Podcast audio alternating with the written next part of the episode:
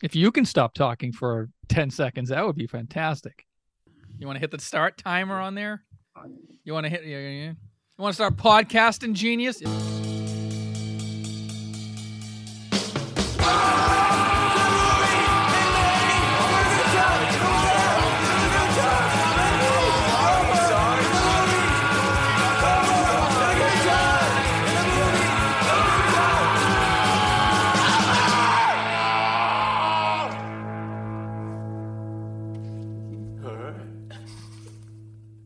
Hey, Biff, how do vampires know if they had a successful Valentine's Day? I don't know. Does it involve some kind of sucking? If it was love at first bite.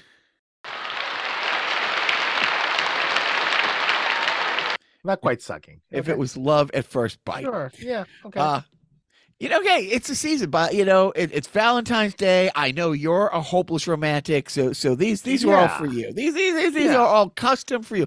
Hey, Biff, why did the fridge send the magnet a Valentine's Day card? Yeah, why did the fridge send a Valentine's Day card to a magnet? They were attracted to each other. Oh yeah, okay. They were. See, that's kind of a physics joke. Yeah, so I'm trying, because of your hopeless romanticism and your love of physics. Yeah. I figured I put, hello, everybody. Welcome to Carnival Personnel. It is Jacques.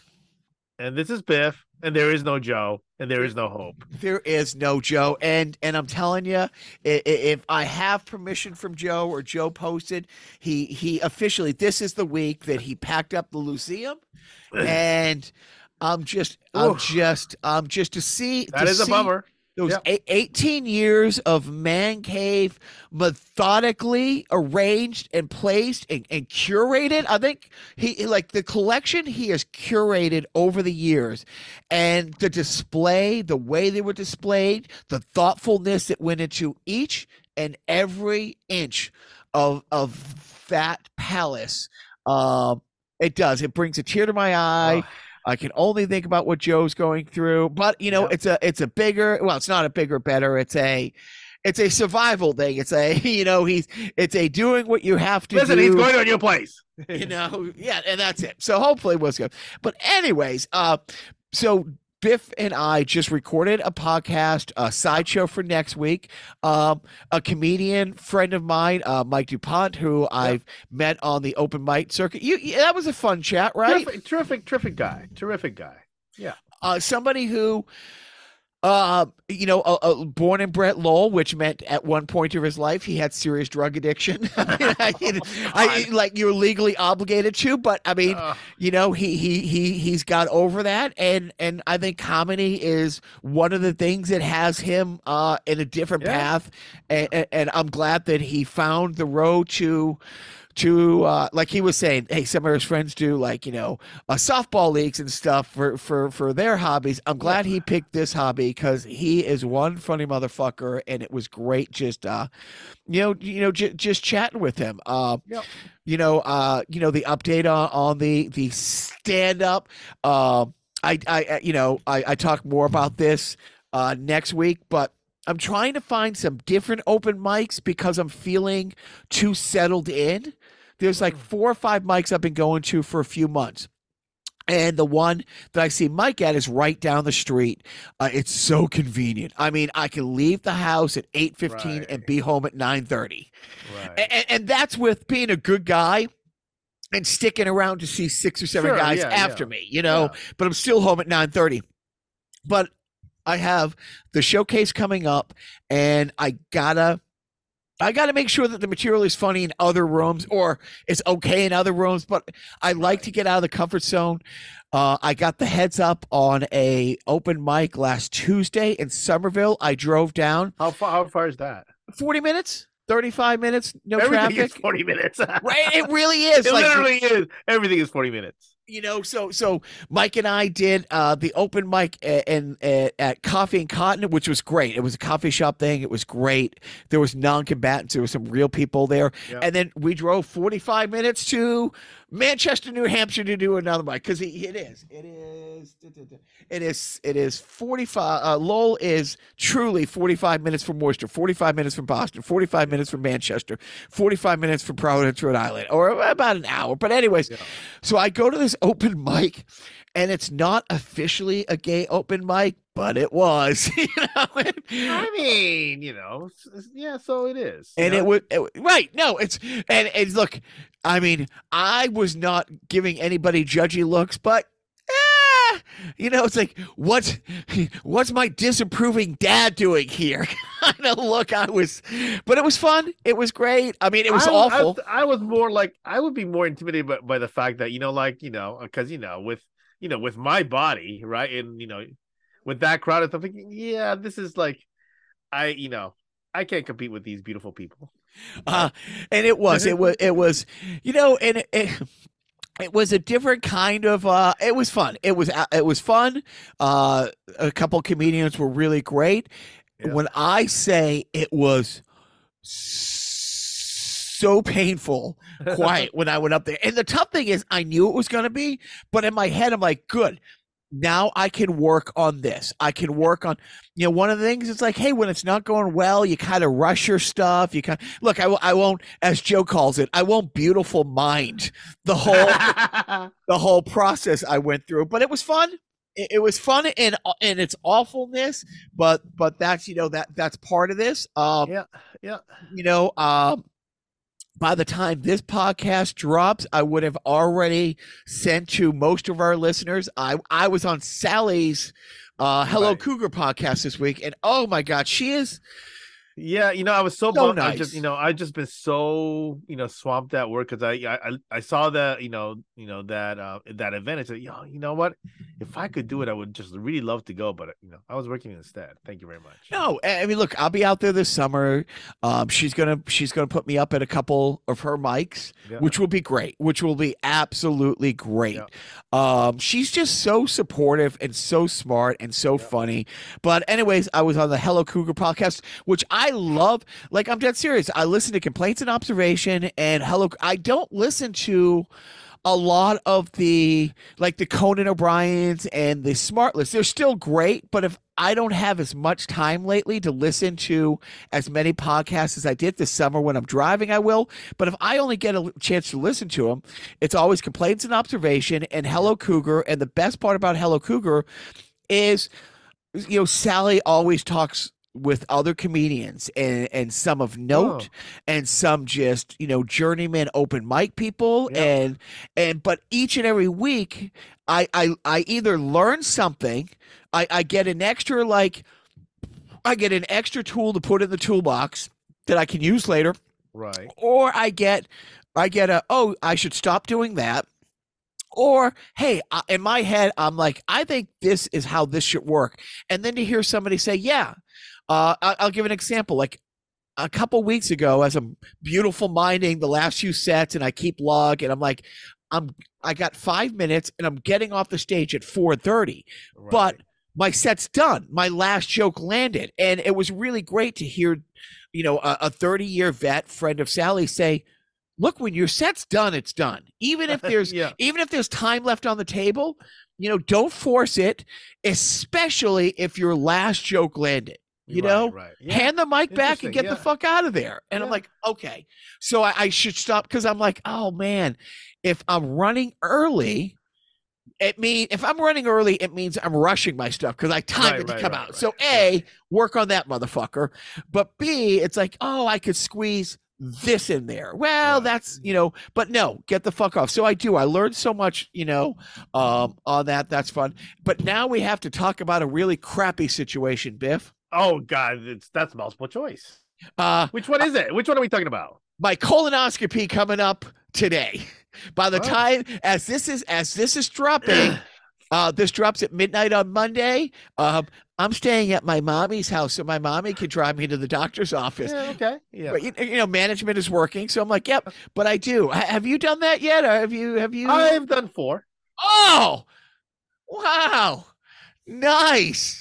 Yeah. Now, do you bring them flowers? Do you give them flowers? How does it work? You know what? I'll tell you this: the first 2 times I did it, it was like the worst thing I've ever experienced. But the last two times, they've changed the methodology a little bit, so it's not so brutal. It's like it literally, let's just say that the first two times I did it, you know, what basically came out of the other end of my mouth was just so brutal that I thought, I felt like I was irritated down there for about 3 days after the process. And now it's still bad, but not quite that bad. So how bad was the not eating the 2 days before? Actually, that's, you know, that wasn't as bad as I thought it would be. You know, like when you say you're not eating, I ate Jello. You know, you could eat Jello. So I ate Jello. Right, I ate Jello, and I made chicken soup, and that with nothing in. Obviously, you're not going to eat chicken soup. You don't eat vegetables, so I don't know what you're going to do. Well, that's the thing. It's like, yeah, it says like you can't eat this. It's like you can eat a potato, but no skin type thing, or fiber and stuff like that. Well, that's 2 days before. The day before, you pretty much it's all liquid or Jello. Yeah. I got myself a big thing of apple juice and a bunch of Gatorade Zeros. What about all the stuff that you have to take? Like, well, it's you know what? Part of it is that I'm actually generally good about. I think it has to do with the fact that because I could pretty much eat anything, the fact that it's not a pleasant tasting thing doesn't really. Because I've heard a lot of people have issues with, oh my god, it tastes awful, and you have to suck it down. Yeah, it doesn't. It's not great, but it's not as bad as like when I get a real nasty, pig tripe is I think nastier than that's itself. And obviously, you can't relate to that. I cannot. Okay, I've had my fair share of pigs in my day, Pip, but let's leave my '90s band days in the past. You bring your wife, I'll bring another horse. Probably I would say. Yeah, so how have you ever weighed yourself before and after? What was your weight loss? No, because like it's not permanent. I don't, it's like it's false hope. I don't bother. Oh, well, we're last week I started my Phoenix getting in shape kind of thing. Yeah. I'm like, maybe I'll lose a couple of, maybe it will accelerate. Well, did you see my text about, having another reason to lose weight? I did. What is up with that? What is up? Because you guys are planning to come to LA, and then for you, given you're the fandom to the Mario franchise, I'm guessing that you were thinking that you're gonna hit the Mario rides, right? I mean, well, my little guy really wanted to come out for February vacation. I'm like, dude, no.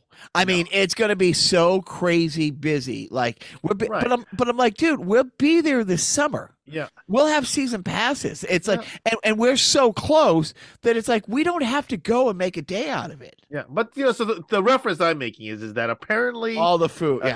Well, the Universal is enforcing the kind of this not so well known policy that they have, where for their rides, they can reject people with 40-inch waistlines or bigger from their rides. So, and they think that they'll have to enforce that on their Mario ride. So, what's funny is we go to lots of theme parks, and if you go to Disney, the modern rides, the newer rides, fine. But the rides that were made in the 60s before the America made a really conscious effort to all be fat fucks. I mean, some of those rides, it's like, nope. Like, even because when I'm in shape, I'm a 34, 36. I mean, you and I, we're just going to have the fat hockey ass. If my goal weight is like 185, but even 185, even my little guy, well, my little guy is not little. He's 180 right now, but he's a 32, 34 because he's all shoulders and chest. Yeah. Me, because of hockey my whole life, I'm all fucking ass and thigh. Yeah, that's a thought. Yeah, the quads, right? Yeah. So you sit on some of those rides that were just they were made for 5'9", 140 pounds, and they were made for fucking John Taylor. That's what they were made for. I kind of wonder that about, you know, like the Japanese amusement parks, because, you know, Japanese people are kind of like, you know, tiny and skinny, right? So I'm thinking, I wonder if they're like fitted differently. Like, I wonder if the rides are designed differently. Because, you know, I'm not an amusement guy. I'm not an amusement park guy. So I've never been to any of the, you know, I haven't been to Universal or Disneyland Japan. So, so that's been the talk around here. It's like, okay, let's start putting the ducks in a row. Like, you know, the boys' new thing is going to this place. Do you guys have Blaze Pizza out there? We do. Okay, so they love the Blaze Pizza, and you know we're hitting that 2-3 times a week. But we told the boys, it's like, you know what we're gonna do? We're cutting back to one day a week, but the money we would spend on the Blaze Pizza the other day, we're putting that in an account. We're putting that in our Tokyo account because we all want to go. We all want to, you know, do a big family trip. Or if you just go to Tokyo, you know, you only can go, you know, because, right, you know, both Disneyland and Universal is not in Tokyo. Just we understand that. Well, but it's the same as going to California. You know what I mean? If we want to visit Los Angeles, we know, okay, the Golden Gate Bridge ain't in Los Angeles, but we want to, you know, go to Los Angeles. We want to see Los Angeles and see that. So we want to go to Tokyo, and then we'll do a day trip here or a day trip. And I'm guessing it's you can shoot to, you know, it's like when Renetsky comes out here and we take her to New York for the day. You know what I mean? We leave at 4 or 5:30 in the morning. We're there by like 10, 11. We have lunch. We do one event. We do another event. We go to Rock Center. We go to Times Square. We have dinner. We come home. You know what I mean? So if we can do something like that, we will. Yeah. But either way, we will find that out. You know, speaking of, you know, Tokyo, I have, like, the other day I'm sitting there, and a couple of weeks ago, you know, we were breaking down one Godzilla movie, and so management what is there to break down. so much, but management is in the background, and I can't watch one of our shows because she can't really pay attention. I don't want to start something I'm going to get. So I just, you know, because I've watched one thing on Hulu now, as soon as I click on, it's like, oh, here's these other 20 Godzilla movies you haven't seen yet. And so I watched another one this week. It was great. And this one, is Godzilla. I'll post what it was, but basically, oh, here's Godzilla. He's coming to destroy Tokyo again. We have this new wormhole weapon that we're going to fire at him, and it's going to teleport him somewhere away. But what it accidentally did is it teleported creatures here, and it gave him more power. And then he ends up, you know, I think that's one of the newer ones. I don't think I've seen that one. Yeah, it's early 2000s. Yeah, it's early 2000s. And then I'm reading it, and it's like, oh, the guy who played Godzilla. And I'm like, the guy who played Godzilla? But the guy in the suit is like a long-time Power Ranger. Like, he was a blue Power Ranger for, like, you know, 81 through like 93 type thing. And it's like, oh, they were so happy to be able to get him because he's such a legend. And I'm like, the whole, you know, that's the thing with, you know, the thing that's really important with the Godzilla franchise that I think that the people in this country often don't really understand is that they have a whole franchise that they call Tokusatsu, which means, you know, I guess special filming kind of a thing, right? But it actually involves, like, you actually have to have, like, you know, you can't actually have special effects. You have to have these people in suits, right? That's the whole thing. Yeah, it's all practical effects. Yeah. And so modeling and practical effects. Yeah. It's kind of interesting that, like, you know, our dear friend Dr. Cook actually posted that the reference to a movie, a mushroom, you know, humanoid movie that I had no idea that had seen the light of. It's called, in Japan they call it Matango, but I think there was some mushroom whatever title that they gave here. I had no idea that thing saw the light of day in this country. And he said that that thing was on the monster whatever feature for you guys. Creature double feature. It's like that crazy stuff. When Professor Cook posted that instantly, I know Joe and I just sat there and just looked at that tweet for a few minutes and just relived some of the glory days of Saturday, you know, Saturday post cartoon. Right. So it was after the cartoons. Right. And then it was, the guy who came from the country that created that crappy movie. But yeah. Why do you know this movie? Dude, we know all of that. And what I love is, because of course, you know, I'm me and the ADHD doesn't let me sit and watch a movie. I'm sitting watching the movie, Wikipediaing the shit out of it, right. Going down the rabbit hole. It's like, oh, well, these scenes weren't in the Japanese version, but to make it, well, like, but that's been from day one. The very first Godzilla King Kong movie. Well, yeah, that one that I knew of. Well, so they basically kind of filmed this, you know, these essentially they filmed the superset of scenes to accommodate both, you know, endings, right? Well, and the original Japanese version, Godzilla wins. But the American version, Godzilla couldn't win because King Kong is an American monster. Yeah.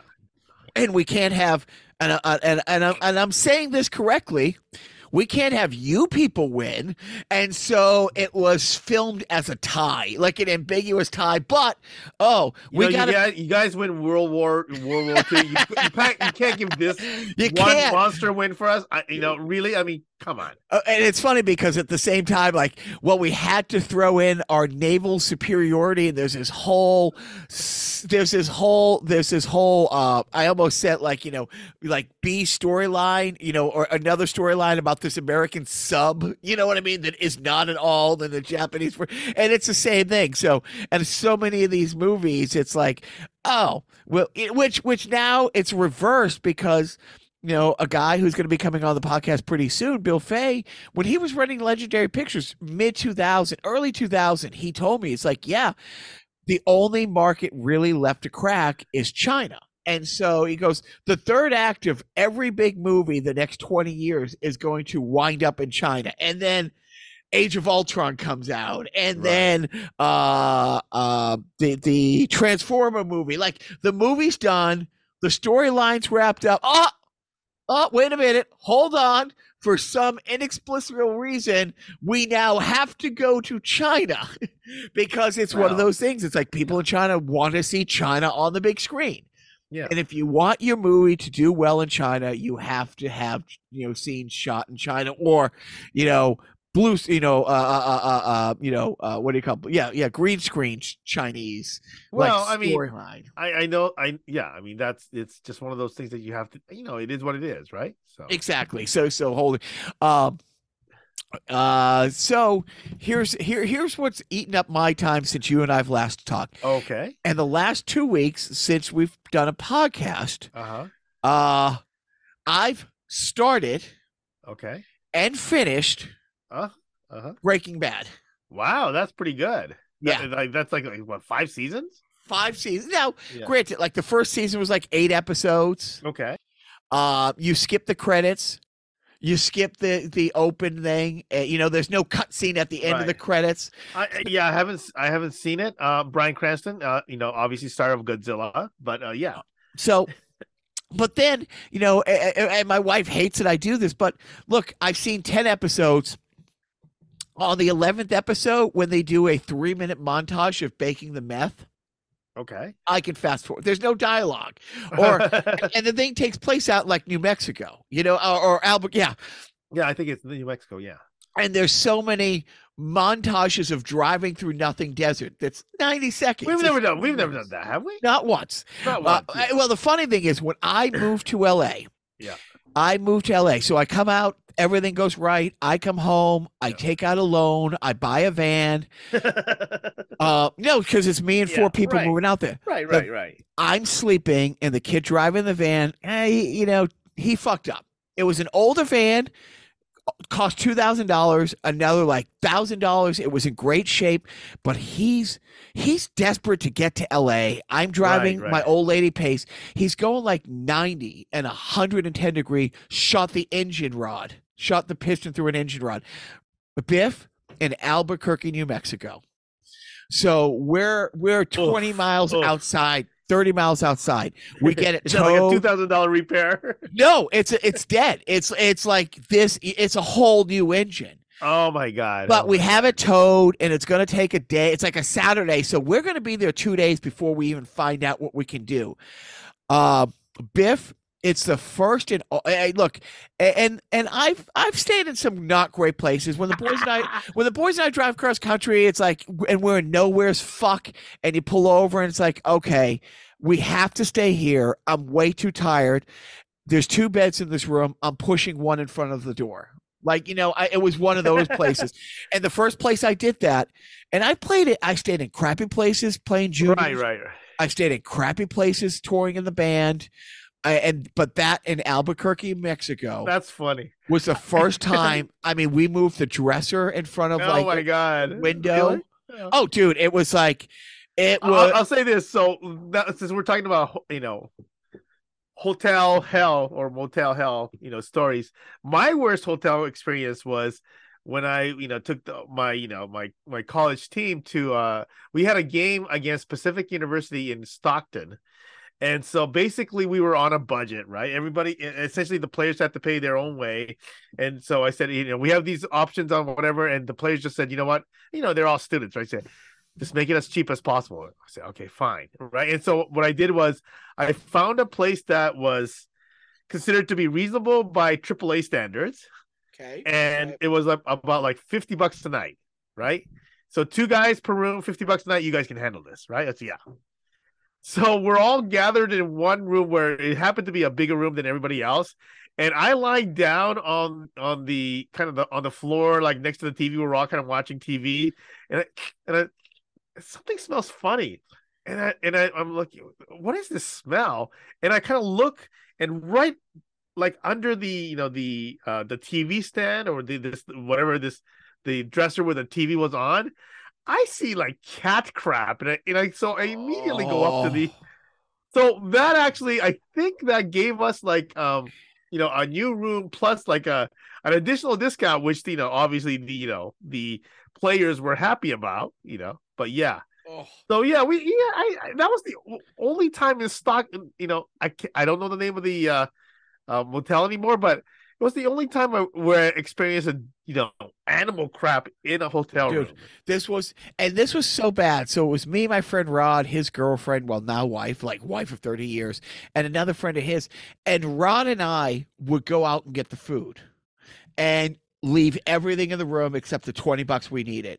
Like, right. like if we're gonna get mugged, you know, they're not getting the wallet, they're not getting this, they'll get the $20, and that's it. Yeah. You know what I mean? And that's, and then there you go. And then we did. Then we get the news on Monday. It's like, dude, it's done. Your van is done. And had to leave everything in it. We rented a 2-door car and drove the rest of the way to LA. So now, so I'm watching Breaking Bad.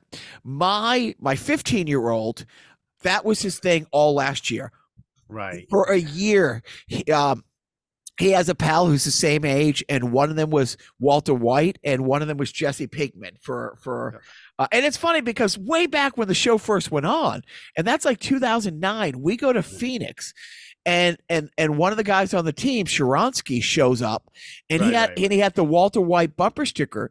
He was mad at me. He was angry with me that I didn't know what the sticker was. I'm like, it's like, why do you have Juan Valdez on the back of your car? And he thought I was being funny, and I really thought he had Juan Valdez bumper sticker on the back of his car. So Breaking Bad, and you don't watch Breaking Bad. It's like he was angry that I didn't watch Breaking Bad. It's like, no, dude, So my son for the last year has fucking been just, and because I'm a piece of shit dad, I haven't taken time out to watch it. He's been asking and asking and asking and asking. And then he goes out and look, I know the memes. I know the story. I know it lasted 5 years. And then Bryan Cranston won 2 or 3 Emmys, but was nominated every fucking year. Yeah. I know it's so good that it had a spinoff that lasted 6 years. Like Better Call Saul lasted 6 years. And so I watched it. And it's one of those things where, you know, everybody's going to bed. you know, I would come home from doing stand-up. It's 9:30, it's 10. And in the course of 4 hours till 2 in the morning, I'm watching 6 episodes. Yeah. And so 2 days later, he's like, wait, you're here? And I see all the memes, and there was one meme that I'm finally like, fine, okay. I'm going to watch it. And holy shit. Yeah, that's what I, and you know what? I'm also that jerk that never watched it. Everybody else in my family has watched it, but yeah. And so now, yeah. So now I would say to him, he'd come in the room and he's like, oh my God, I can't believe you like it this much. I'm like, I wish you had told me. But I told you 100 times. Every single and his everybody mother, else has told you all along how amazing it is. His mother looks at him 6 years after the show is canceled or is done. But every time I say that to him, his mother, he gets so mad, and his mother looks at him like, "Are you really falling for that, Grayson? Come on, he's trolling you." So Biff, I won't tell you what it is. But there's a misdirection the whole show. Yeah. There's a misdirection the whole show. And it gets to the moment. And you saw The Mandalorian, right? Yeah. Yes.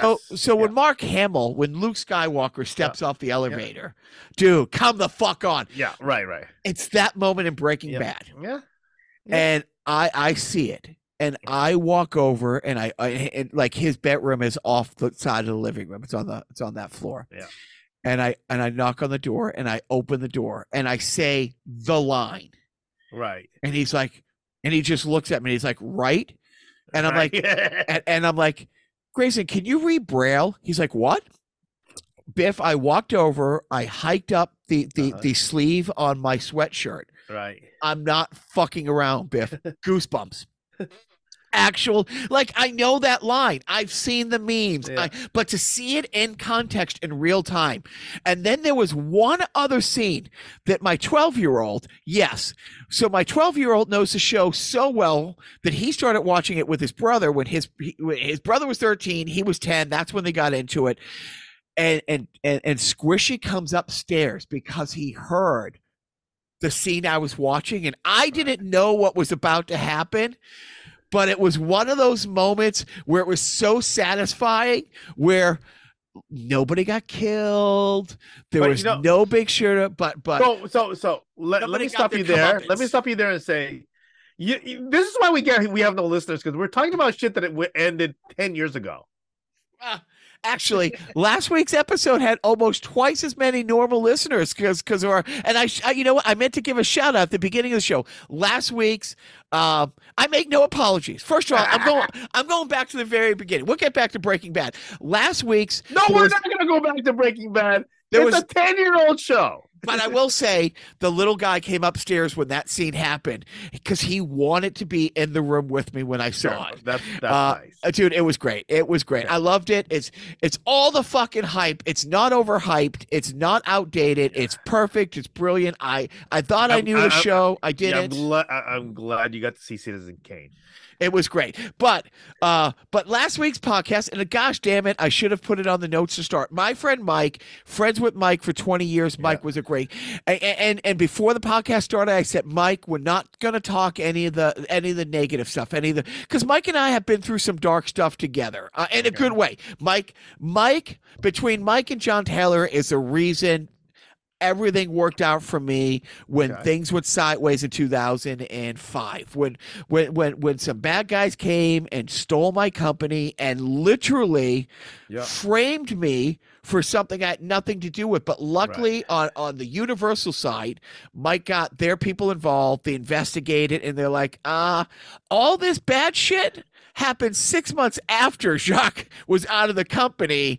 And the fact that they turned all that information over to the law team that helped me with a wrongful termination case is the reason I won. Anyways, but I'm like, Mike, we're going to talk.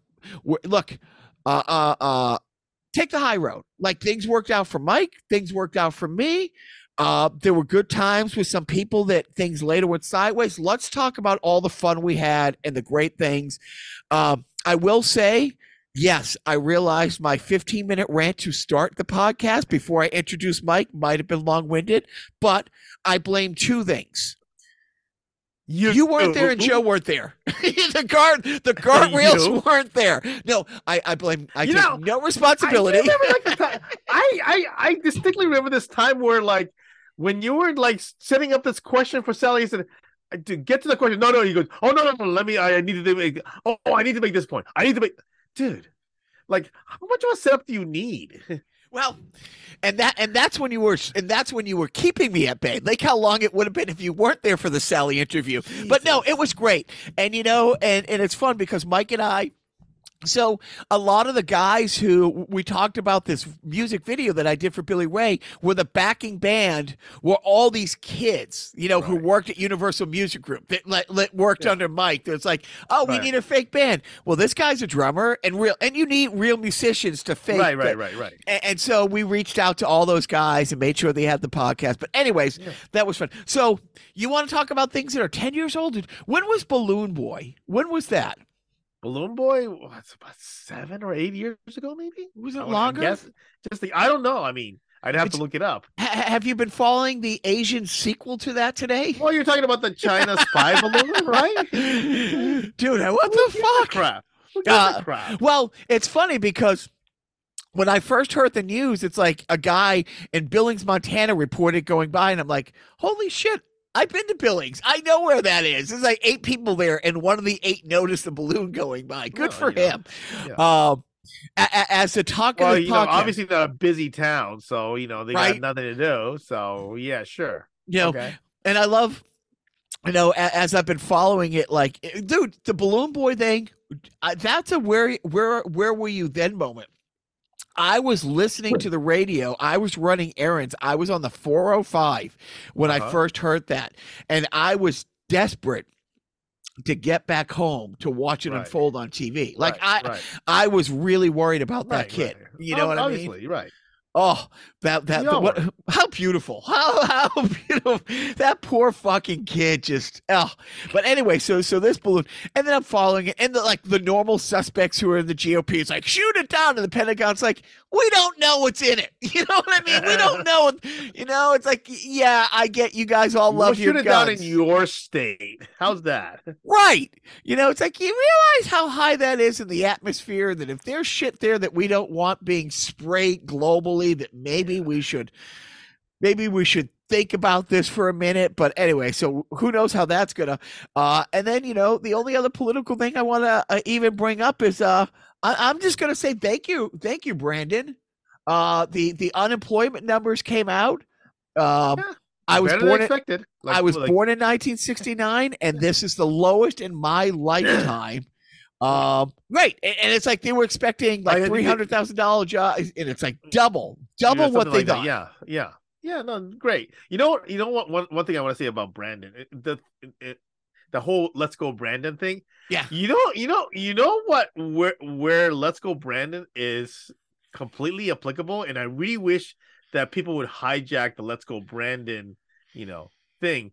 Is that, you know, the dude that subdued the Monterey Park shooter, his name is Brandon Say. Oh. And I'm thinking we should just kind of hijack "Let's Go Brandon" to mean "Let's Go Brandon Say." You know because what? That dude is a freaking hero. Do you know what? I think after this podcast, you and I have to go to one of those make your own T-shirt type things and get our Etsy page. Well, you already have the Etsy page going for all your needlework, but now we're just expanding. You think I could do? You think I have the coordination to actually do needlework? Are you kidding me? I was just trying to. So let's, you know. So before you didn't put a Japanese crime thing up there. No, you know what? It was actually. So you know, I watched. Even though I've been really busy, I've been watching the news every day, and you know, It hasn't been a slow, fun news week because the news in Japan has been way too serious, and there's just nothing fun about the news in Japan over the last week. So, look, I don't want to tell you when you're wrong about your homeland, but you're wrong because I heard a news story this week about whale meat vending machines. Yes. yes. Let me ask you something. Okay. Did you get that from your management? No, I got that from it. Like, it made local news. Oh, interesting. You know, because you know local news. It was a social media thing because what it and I don't know how things ended up here because I did not see it in the news here, but it was actually an item of discussion in the homeland because apparently the Korean news media had made a big deal out of it to essentially denigrate the Japanese, and as they should, and as much as I love my homeland. The Koreans should denigrate my homeland because you know what? They need to own up about all the crap that they did in the past, right? I am with the Koreans in terms of the Japanese have sucked when it comes to, essentially acknowledging their wrongdoings. Not that you Americans would know anything about acknowledging past wrongdoings about, right? But well, it interests. Hold that thought for a sec. In school, in primary school in Japan, yeah, do they talk? Are the wrongs of Japan taught at all? Oh, hell no! Oh, they're not. Okay, because I know in Germany they are. I like everybody. Yeah, I think Germany is very, very, different in terms of, and that's why like they have very stringent laws in regards to there is no free speech in regards to Nazism in Japan in Germany, right? Right. So. Right. But in Japan, they don't like. What about when you get to college and like studies past elementary? That I don't know. That okay. I don't know. But what I can tell you is that the compulsory education, and in fact, this is where it's where I kind of get really, really annoyed because there are movements to try to essentially once again, whitewash is it yellow wash? Did I see that? Did I say yellow wash? Well, oh my God! Thank God you did because it was in my head. It's like, make that joke, but I couldn't. Yeah, you couldn't do it. Yeah. But anyway, though, I mean, it is one of those things where the recent, leadership in Japan have been very, very kind of, conservative. It's kind of weird because like people don't notice this because, little tiny country, Japan it has a lot of the similar things that are going on in a lot of other countries where there's a lot of this, there is a certain, at least a political movement to try to essentially reestablish the old glory of Japan kind of, crap. And so there's, it is one of the things that I, as much as, that whole Abe's assassination was really bad, I never really liked Abe as a leader of Japan because of a lot of these, tendencies. The Americans loved him because Abe was aligned with American policies. But in terms of how he managed, Japan's legacy, I thought he was garbage, and so there's a lot of there are literally movements to essentially, I mean, the Japanese are hypersensitive about any time the comfort women thing is brought up anywhere, they freaking freak out, and they shouldn't. They should acknowledge the fact that they did this, right? I mean, just like with all these, like just like we demand with all these other organizations, these are things that were done. We acknowledge it, and we have to figure out how we essentially make make Japan great wrong, again. Right? Is that what this is? No. No, but I mean that's the whole thing. It's like we don't go down the rabbit hole, but yeah, that's so the funny thing. So once again, the funny thing is that it was there was a lot of the Japanese got into a little bit of a tizzy fit because the South Koreans were essentially using this to denigrate the Japanese, right?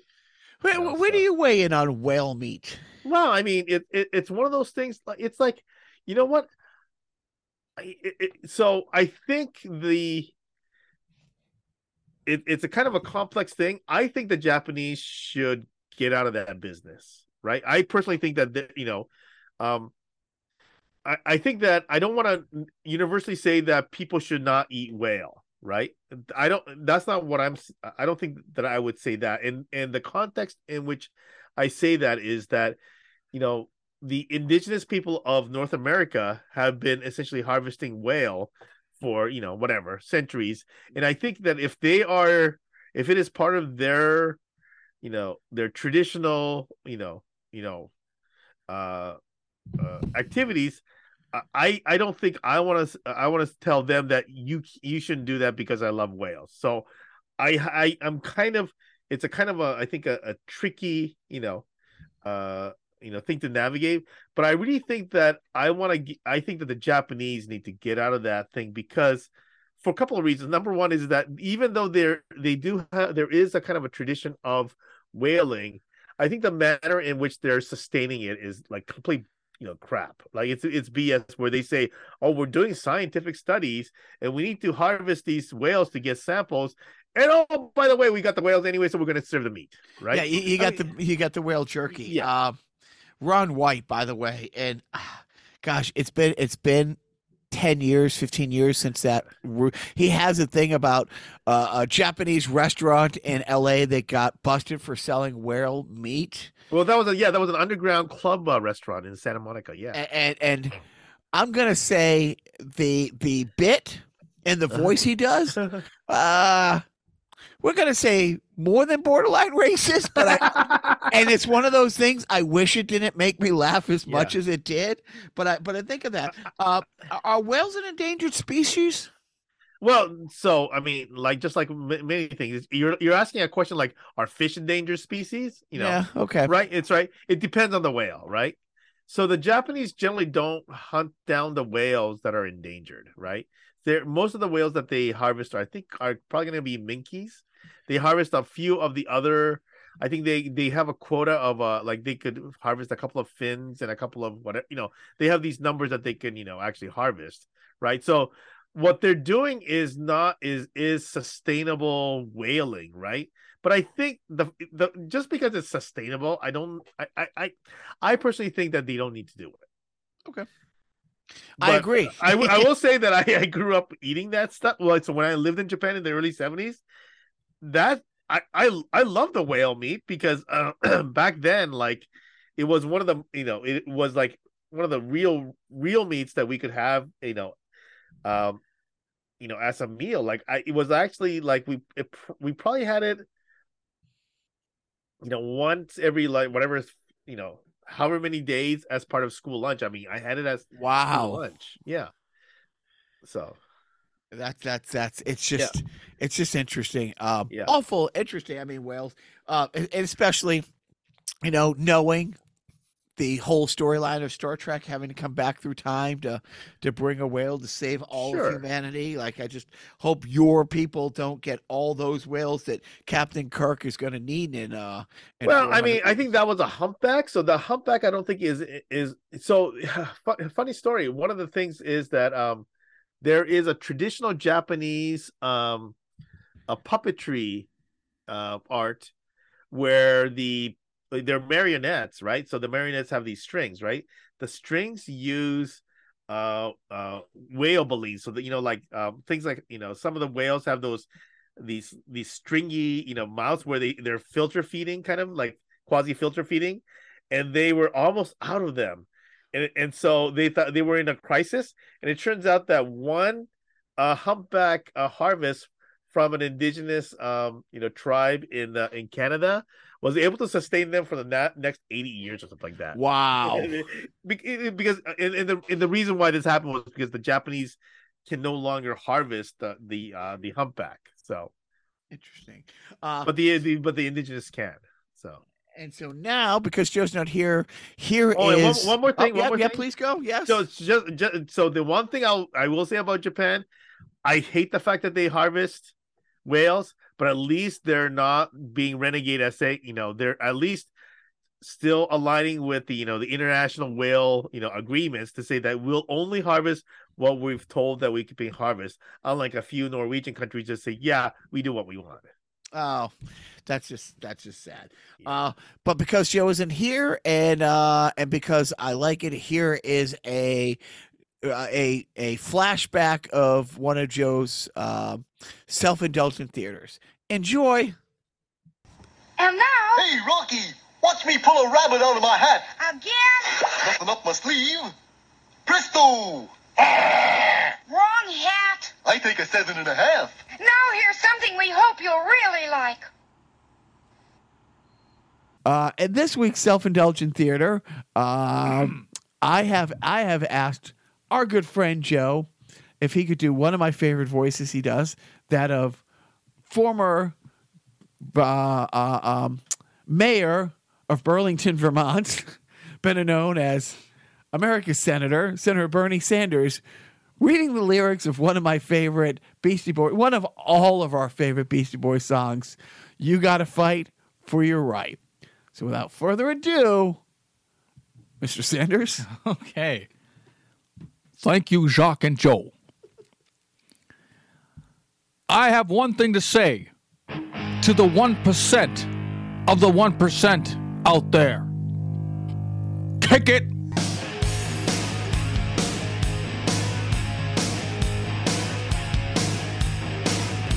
You wake up late for school, man, you don't want to go. You ask your mom, please, but she still says no.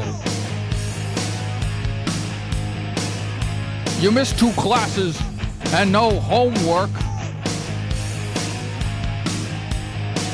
but your teacher preaches class like you're some kind of jerk. You gotta fight for your right to party. Your pop caught you smoking and he said, no way. That hypocrite smokes 2 packs a day. Man, living at home is such a drag. Now your mom threw away your best porno mag. Busted. You gotta fight for your right to affordable health care.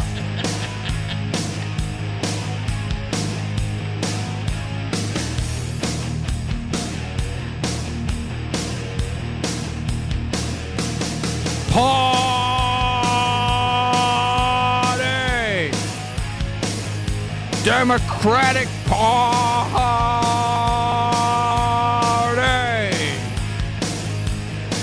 The end.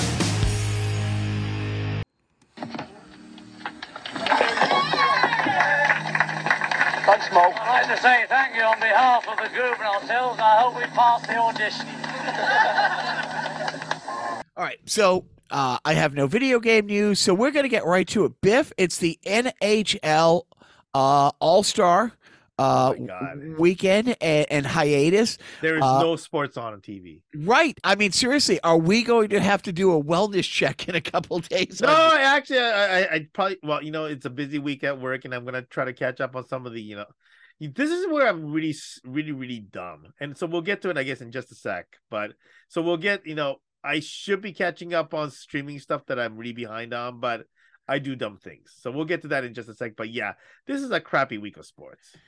You know, it's because I was. So, you know, let's talk the NHL. You got, what about the trade day, the trade deadlines? Are there any moves that you're like, oh, this is a great one. This was a bad one. Who do you think wins the trade wars coming out of the deadline? I really, really, really hate to say this, but I think out of nowhere, I just think that Tampa is going to pull off something because they always do. Tampa and Vegas are the they. I don't know how they do it, but they just pull off these moves where he says they can't do that. It's a, oh no, they did. You know, so I think I don't know of any reporters that's projecting anything specific. But I'm looking at Tampa and Vegas to think those guys are going to pull something. I don't know what, but they're going to pull something. What are some of the biggest names on teams that are selling? So one of the big names moved. You know, Bo Horvat moved. I think there's a few defensemen that might move. Klingberg from Anaheim. You know, veteran defenseman, not so great, but great offensive upside. I think he might move to a team that can afford him. And then for the last 2 years, Jacob Chikrin from Arizona, a younger defenseman that comes real cheap. You know, he's a kind of a coveted guy, but I think there's a couple of mystery teams like Vancouver already has started their little moves and they may move more pieces. And I think the interesting one is St. Louis, with guys like, you know, Ryan O'Reilly and Vladimir Tarasenko. Those are two really, really prime guys, and those are huge difference makers. And if a team can kind of put those guys on their roster, I mean, that completely shifts, you know, the directions of other teams. So I think St. Louis, to me, is the big X factor team that I look at in terms of their. I don't think they're making the playoffs. I think they know that they're not making the playoffs, but they probably want to be sellers. So, what do you think my and the Blind Squirrels Bruins do? Are there any moves? If you're John Sweeney, are you looking to make a move, and if so, what? I'll be honest with you. I don't think I'd want to touch that, right? I mean, they're doing so well. Yeah. Why would you want to mess with that, right? I mean, the only thing you can think of is D depth. Just because as great as you're doing, you still got 35 games before the real season starts. Yeah, I mean, you know, I keep making fun of Forboard, and you know, I still maintain that Forboard is garbage. But you know, he within that framework, he seems to be doing okay. Hey, how great was it in Toronto that there was so much calamity going on at the end? It was at the end of the first or the second period. They're like, and it's funny because the hot mic was picking up a bunch of guys like just talking about, all right, you know what? As soon as the fucking puck drops, and the ref is standing right there. Ref looks at the other ref, looks up at the scoreboard, says, you know what? The period's over. We're gonna carry this minute and a half over to the next period. Yep. You guys are everybody's on timeout. Everybody, go to your room. I mean, you know, that is one of the things that I think that NHL can really, you know, that culture.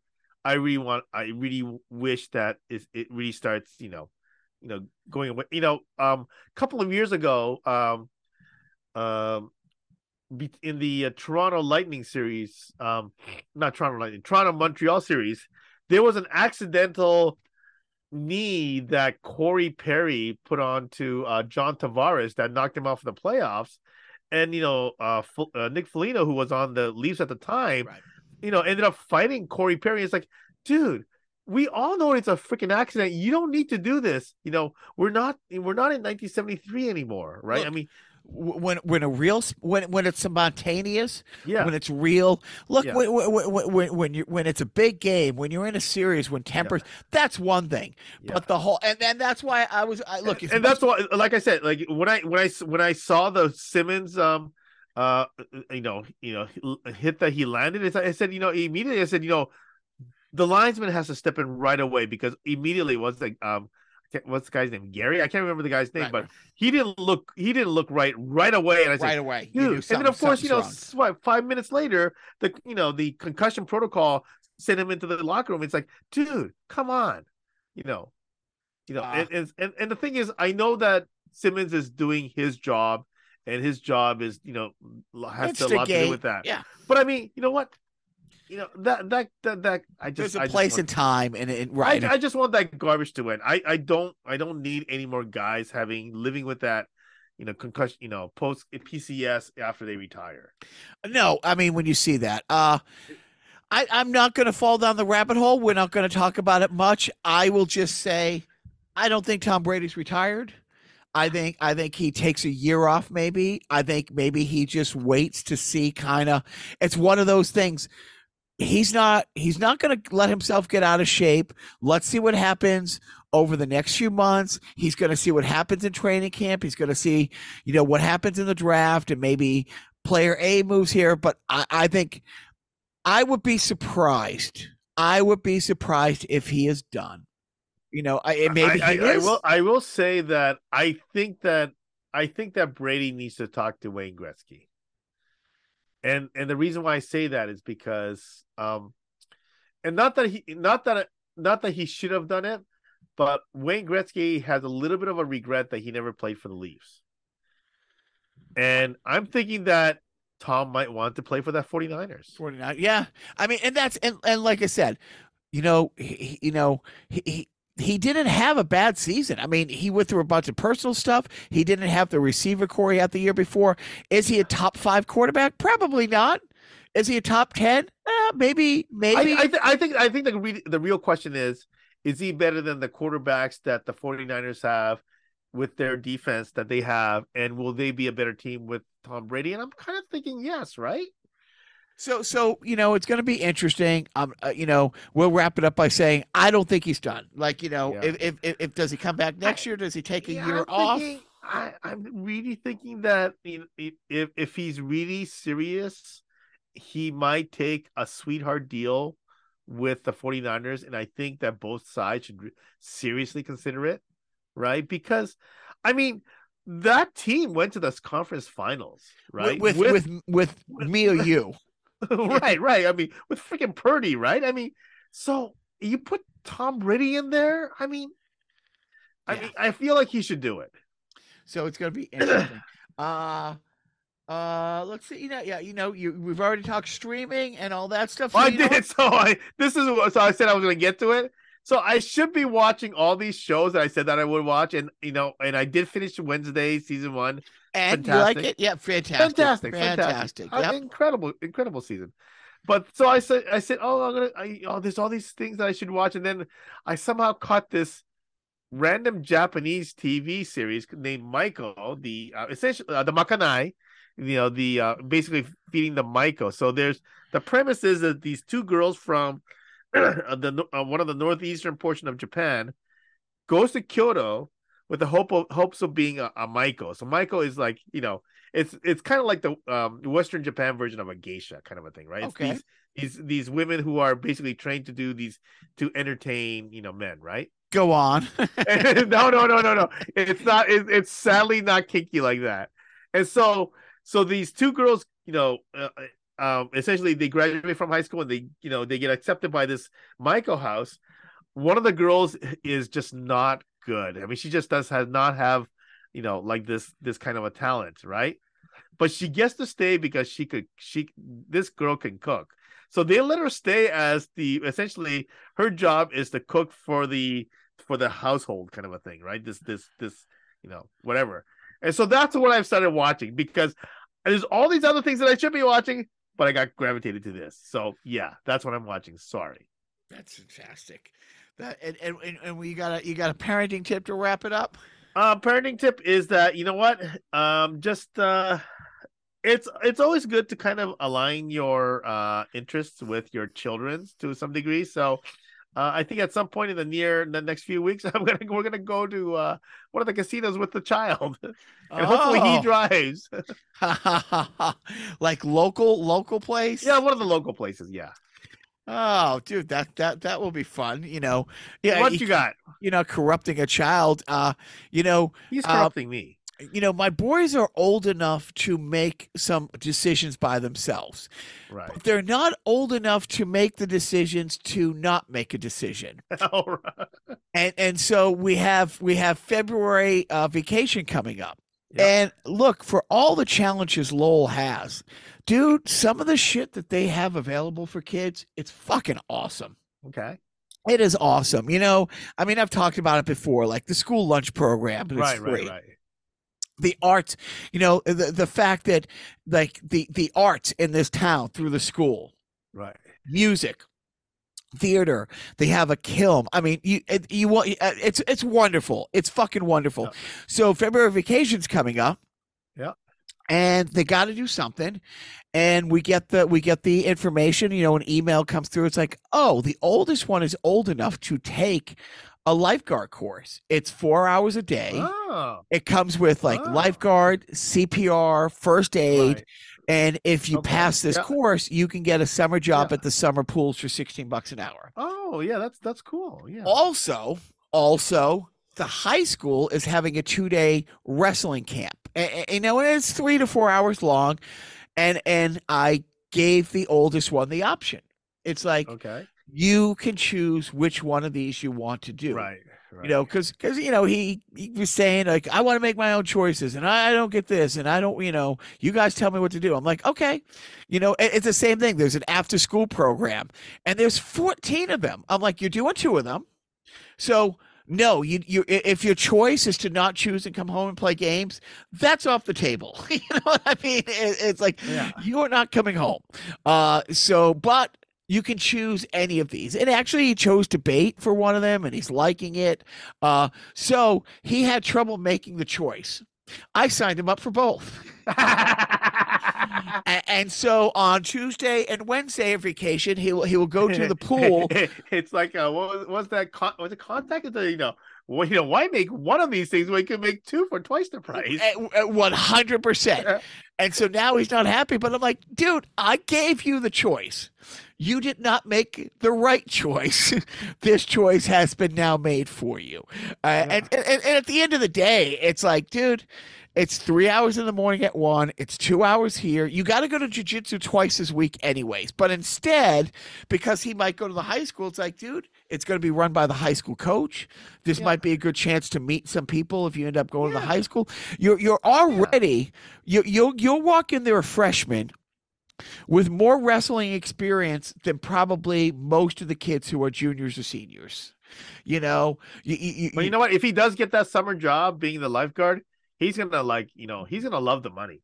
Well, I mean, to be honest, most likely we're going to spend most of the summer out there. Now, if you're hiring your lifeguard in your pool, no, he can get jobs. No, there's plenty of jobs. In fact, there's a shortage of them right now in Southern California. And that's it. But it's not just over the summer. You know, there's like three Ys within like a half hour of us. And dude, here's the fucked up thing. My little baby boy, by the time we get back from LA, he'll have his license. Like he turns 16. No, he can get his permit. Anyways, so my parenting tip is, you know what? Let them spread their wings. Yeah. Let them make some choices. Yeah. But if they don't make the right choices, just give them all. Yeah. So I did. I'm like, fine, you'll do it all. Yep. So hard to believe I'm about to say what I'm about to say, but I've talked enough. So Joe, Biff, it's up to you to land the plane. Yeah. So you know what? Thankfully we didn't talk too much politics, but boy, what a crazy week in politics. You know, the party that has a dude that got elected on all kinds of false. I just found out today that DeSantos guy claimed that he was one of the producers for the Spider-Man Broadway show. He's like, why would you even say such a stupid thing? It's like, whatever. And then you have, Ilhan Omar getting kicked off the Homeland Security Committee and replaced with MTG, who is essentially a mass shooting and 9/11 doubter and all this stuff. And there is a lot of crap that goes on, and and politics goes up and down. Parties switch. Essentially their power.